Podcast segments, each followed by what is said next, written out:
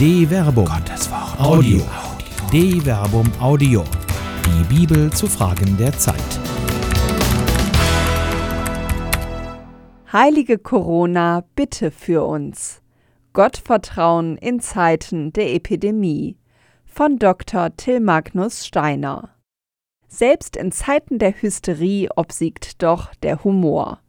Was verbindet ein Bier, eine Epidemie und eine Heilige?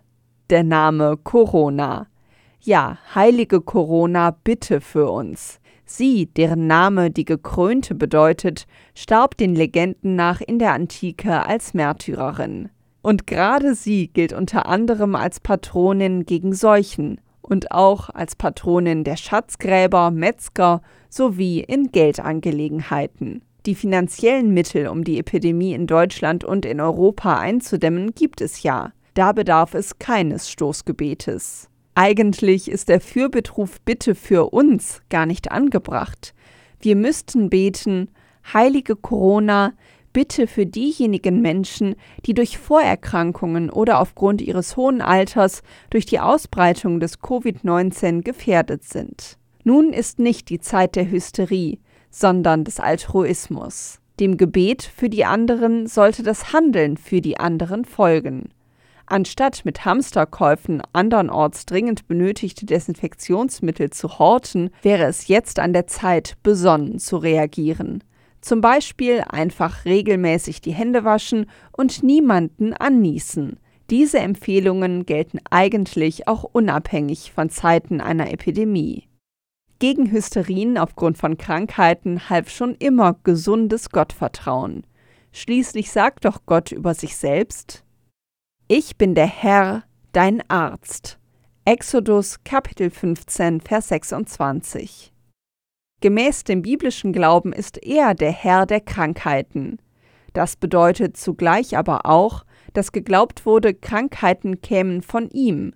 Der Anfang dieser Zusage Gottes lautet Wenn du auf die Stimme des Herrn, deines Gottes, hörst und tust, was in seinen Augen recht ist, wenn du seinen Geboten gehorchst und auf alle seine Gesetze achtest, werde ich dir keine der Krankheiten schicken, die ich den Ägyptern geschickt habe. Exodus Kapitel 15, Vers 26. Für die Autoren des Alten Testaments, die zur Erkenntnis des Eingottglaubens gelangt sind, ist es selbstverständlich, dass der Ursprung für alles in Gott liegt, also auch für Krankheiten. Die Problematik dieses Weltbildes wird auch bereits im Alten Testament deutlich. Wollte ich rufen, würde er mir Antwort geben? Ich glaube nicht, dass er auf meine Stimme hört. Er, der im Sturm mich niedertritt, ohne Grund meine Wunden mehrt, er lässt mich nicht zu Atem kommen, er sättigt mich mit Bitternis.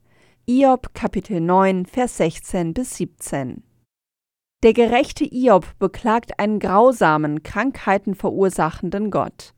Krankheitserreger aber kennen keinen Gott, Sie kennen nicht einmal Unterschiede zwischen arm und reich, Sünder und Heiligen. Wenn man also nicht dem unaufgeklärten Fatalismus des sogenannten Tun-Ergehen-Zusammenhangs folgt und nicht in ein Muster verfallen will, das eine Epidemie als eine Gottesstrafe erklärt, sondern der Virologie seinen Glauben schenkt, sind dann gesundes Gottvertrauen und ein Stoßgebet nicht absurd? Wer glaubt heute schon noch der Zusage des biblischen Weisheitslehrers Jesus ben Sirach? Kind, in deiner Krankheit sei nicht unachtsam, sondern bete zum Herrn, und er selbst wird dich heilen. Beseitige einen Fehler und bereite die Hände. Reinige das Herz von allen Sünden. Sirach Kapitel 38 Vers 9 bis 10 Wer jedoch einen langen Atem hat und auch gewillt ist, mehr als nur einzelne Bibelverse zu lesen, kann bei eben diesem Weisheitslehrer lernen, was gesundes Gottvertrauen ist. Denn er mahnt, Gib dem Arzt seinen Platz, denn auch ihn hat der Herr erschaffen. Er bleibe dir nicht fern, denn er ist notwendig.